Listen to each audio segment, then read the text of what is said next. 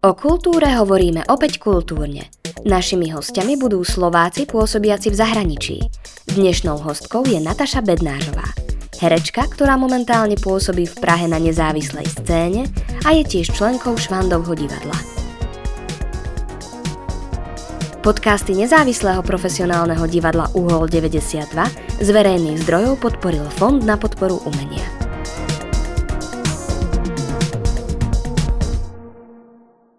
Myslím si, že kultúra je nevyhnutelná zložka v našich životoch a myslím si, že to, na akej úrovni sa v danej krajine tá kultúra nachádza, tak odráža celú tú osobnosť alebo ten kolorit tej krajiny.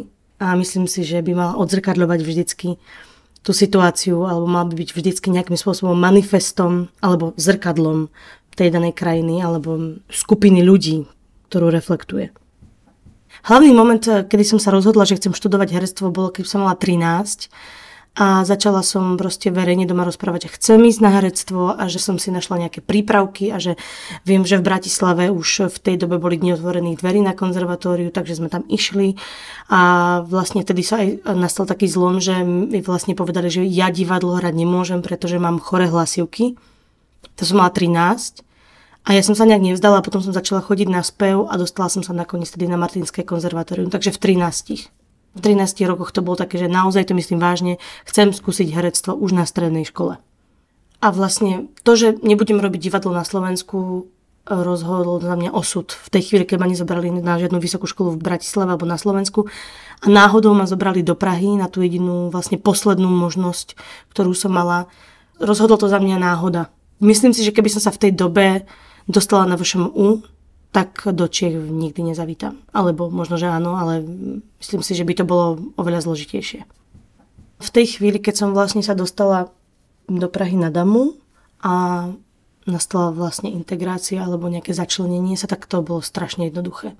Ja som mala pocit, ako keby som sa vrátila domov celá tá nejaká kolektívna nálada alebo nejaký ten kolektívny duch český a toho, ako oni dokážu prijať vlastne medzi seba kohokoľvek. Ja som sa vlastne nikdy necítila tu, že nie som doma. Od prvej chvíle som mala pocit, že tu patrím. Jediné, čo bolo, bolo to, že mi bolo smutno, alebo že som bojovala s češtinou. Ale čo sa týka ľudí, tak tu som od začiatku, od príjmačiek, som nikdy nemala problém, že sem nepatrím a nikdy som nemala problém s tým, že by ma neprijali. Čo sa týka školy. Potom už samozrejme v profesii to bolo zložitejšie. Ja keď som robila príjmačky na damu, tak som rozprávala po slovensky a povedala som, že nebudem rozprávať po česky do tej doby, kým ma nezoberú, s čím som nepočítala, pretože som počula všetkých tých Slovákov, ktorí sa snažili rozprávať po česky na tých príjmačkách a bolo to strašné. Jednak bolo strašné to, že to uberá tej prirodzenosti, kor pri tých skúškach, keď sa ľudia snažia byť prirodzení a dať za seba to najviac, čo v nich je a môžu okúzliť tú porotu práve tým svojim nejakým charakterom alebo tak tak zrazu to, že sa snažili rozprávať iným jazykom, ako sú zvyknutí, tak im strašne bralo nejaké sympatie a myslím si, že aj, aj mm, znalosti. Ja som vlastne prišla potom už e, na začiatku semestra prvého, tak na damu také volá to, že zoznamovák a vlastne ide sa, splavuje sa Vltava. Vlastne celý ten ročník, aj činohra, aj alterna sa stretnú v takom centre, volá sa to, že Ponešice, to má amu taký objekt rekreačný a tam sa stretnú vlastne, sú prvé dva dni v takých chatkách, kúpu sa v bazéne, je to super a potom si zoberú člny a naučia sa jazdiť, ako sa povie po česky, síždeť vodu. Ide sa proste po Vltave až po Český Krumlov, kde sa vystúpi na Zlatej korune a Zlatá koruna je zase e, iný rekreačný objekt, ktorý už nepatrí predamu a tam sa vlastne všetci ako zoznamujú. A na konci vlastne toho vodáckého kurzu prídu umeleckí e, vedúci tých ročníkov, činohrie alterny. A robí sa v telocvični taký workshop a spieva sa a vlastne sa predstaví tomu ročníku, čomu by sa ten ročníkový vedúci chcel venovať, ako by chcel viesť ten ich ročník, čo ich bude čakať a tak.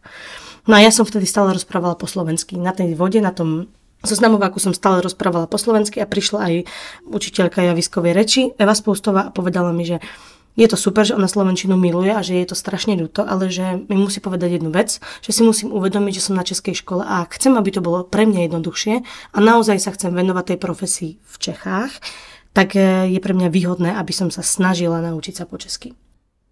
No a ja som potom vlastne po tom vodáckom kurze, bol ešte týždeň voľno a potom sa nastupovalo už do semestra. A ja som prvý deň, keď som prišla do tej školy, povedala si, že ja budem rozprávať po česky, že sa budem snažiť. Však ma nikto nepozná, skúsim to. urobím si z toho trochu srandu.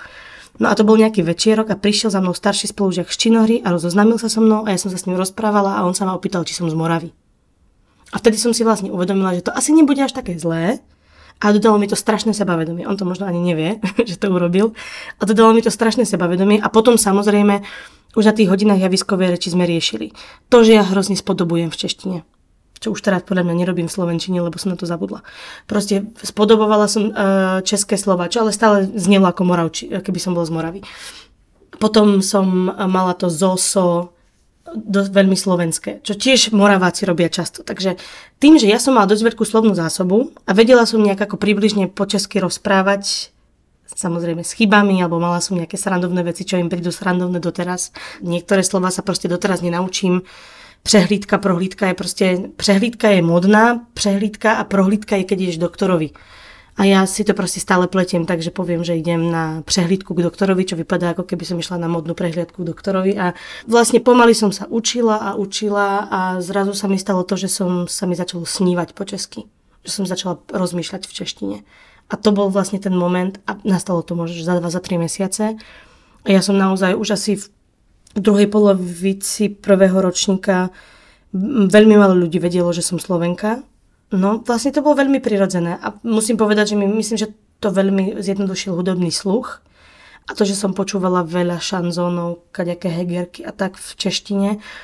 Takže vlastne som trochu ako keby zo začiatku tú češtinu parodovala a potom som prirodzene začala rozprávať po česky. Keď som sa hlásila na vysokú školu, tak som sa hlásila mm, na dva obory herecké na VŠMU, na babkoherectvo a na činoherné herectvo. A do Prahy som sa hlásila na alternu iba na katedru alternatívneho a ľudkového divadla na herectvo na alterne. Nehlásila som sa na činohru, lebo som nevidela po česky. Základný rozdiel, ale myslím, že to nie je iba o tom, že je to na Slovensku a v Čechách, ale je to proste na tej alterne, na ktorú som sa nakoniec dostala, bola veľmi veľká výhoda v tom, že kladli dôraz na to, aby sme boli pripravení, aby to, čo oni nám poslali ako zadanie, sme mali naštudované, alebo boli sme, aby sme splnili tie úlohy.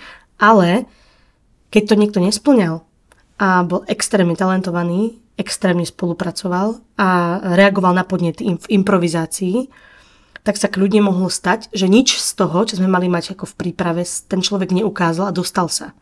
Takže oveľa viac sa kladol dôraz na to, aký ten človek je a čo z neho vyžaruje a ako je schopný improvizovať, reagovať, počúvať zadania a spracovať ich, ako to, ako veľmi sa pripravil.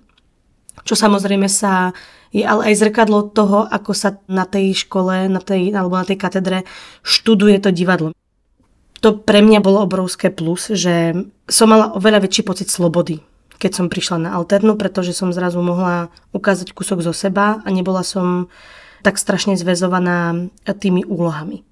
Na druhú stranu, ale si myslím, že bez toho, aby som absolvovala príjmačky na Slovensku, tak by som sa do tých Čech v živote nedostala, pretože tá extrémna disciplína, ktorá bola napríklad požadovaná na činohre, e, na VŠMU, alebo z môjho pohľadu vtedy, ako študentky konzervatória, tak som mala naozaj nabiflené všetky tie texty a bola som extrémne pripravená a tým pádom bola vlastne tá extrémna disciplína a príprava sa mi udržala aj pri tých ďalších príjmačkách keby v tej chvíli, keď som robila príjmačky, tak uh, som mala pocit, že som reálne v Čechách na nejakom workshope uh, s úplne neznámymi ľuďmi a na Slovensku som mala pocit, že je to otázka života a smrti a že vlastne keď neobstojím, tak uh, sklamem všetkých okolo.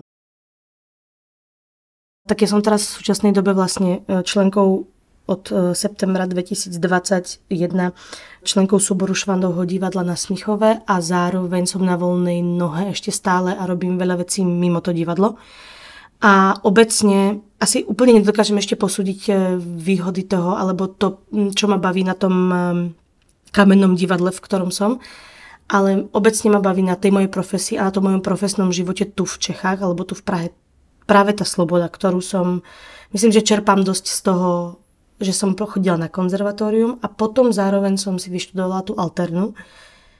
A to sa vlastne deje doteraz, tá, tak ako rôznorodosť toho, že robím od alternatívnych projektov až po kamenné divadla úplne všetko a nemusím sa špecializovať na jeden typ divadla. To, že si môžem ako jeden deň urobiť, e, odohrať predstavenie, ktoré je bábkové pre deti.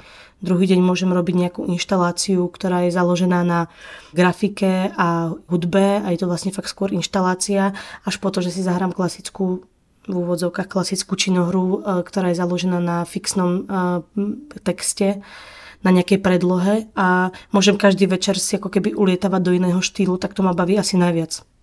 Najväčší rozdiel je asi v diváctve. Je tu veľká skupina ľudí, ktorí chodia do divadla na rôzne typy divadiel a tým, že sa vlastne striedam na rôznych tých scénach, tak sa môžem stretnúť s úplne inými typmi ľudí, ktorí na to divadlo chodia, čo je samozrejme pochopiteľné. Malo kedy sú to tí istí ľudia v Švandovom divadle a tí istí ľudia vo Venušieve Švehlovce, kde hráme napríklad našu autorskú inscenáciu This is not a love song, čo je vlastne generačné divadlo, ktoré si založili moji spolužiaci uh, z DAMu, z vyšších ročníkov, ktorí boli dva roky nado mnou.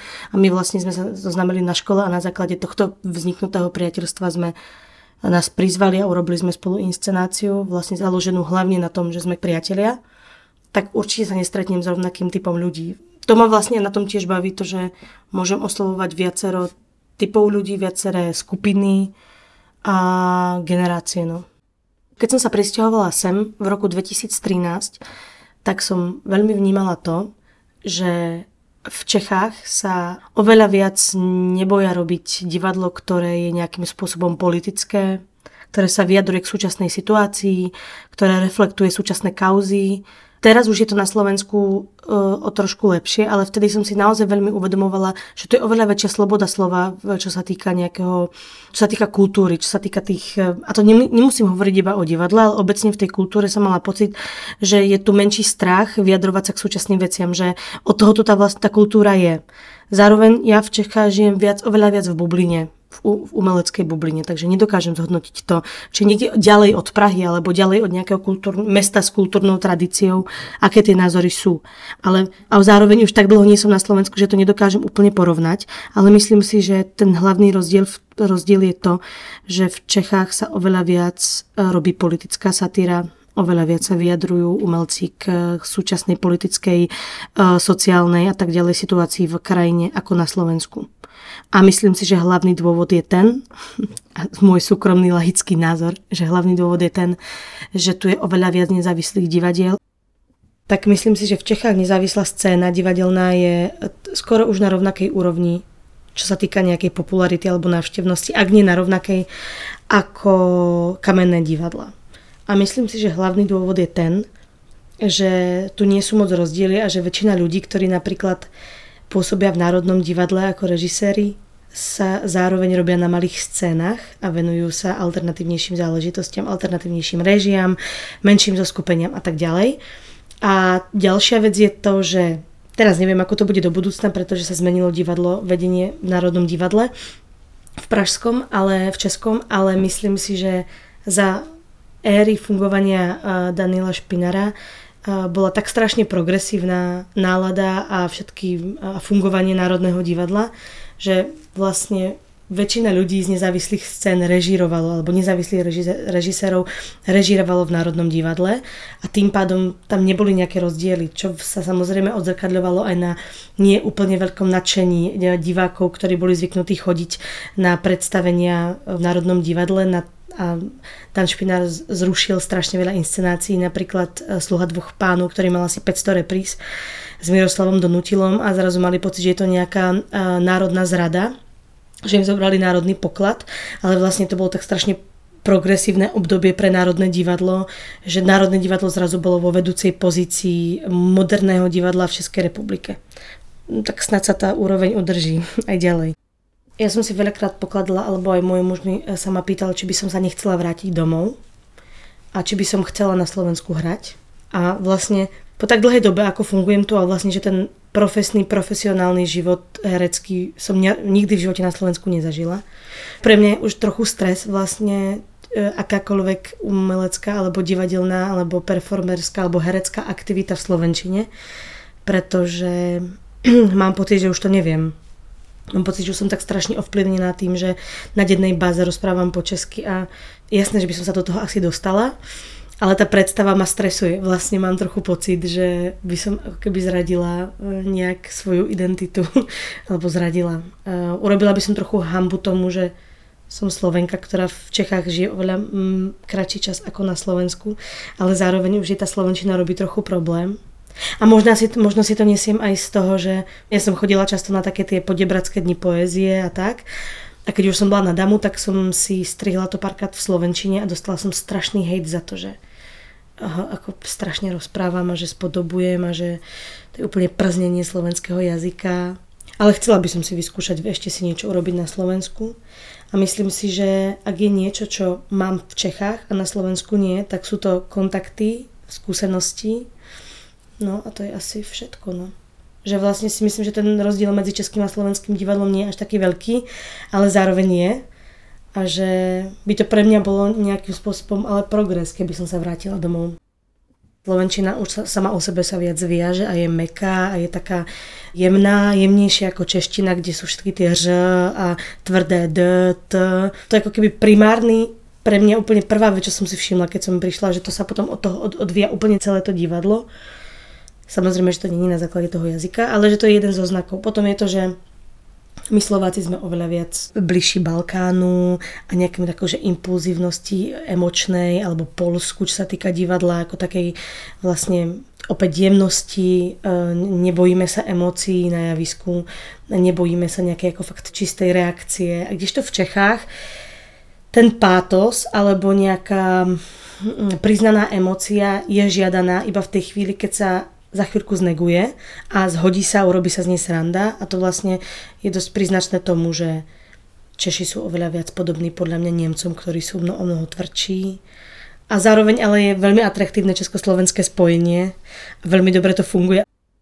Kultúre na Slovensku by som zaželala, aby e, sa vyvíjala ďalej, aby sa nebála riskovať, aby sa nebála postaviť sa čelom svojmu národu, ktorý ju bude milovať, e, pretože je súčasťou jeho samého.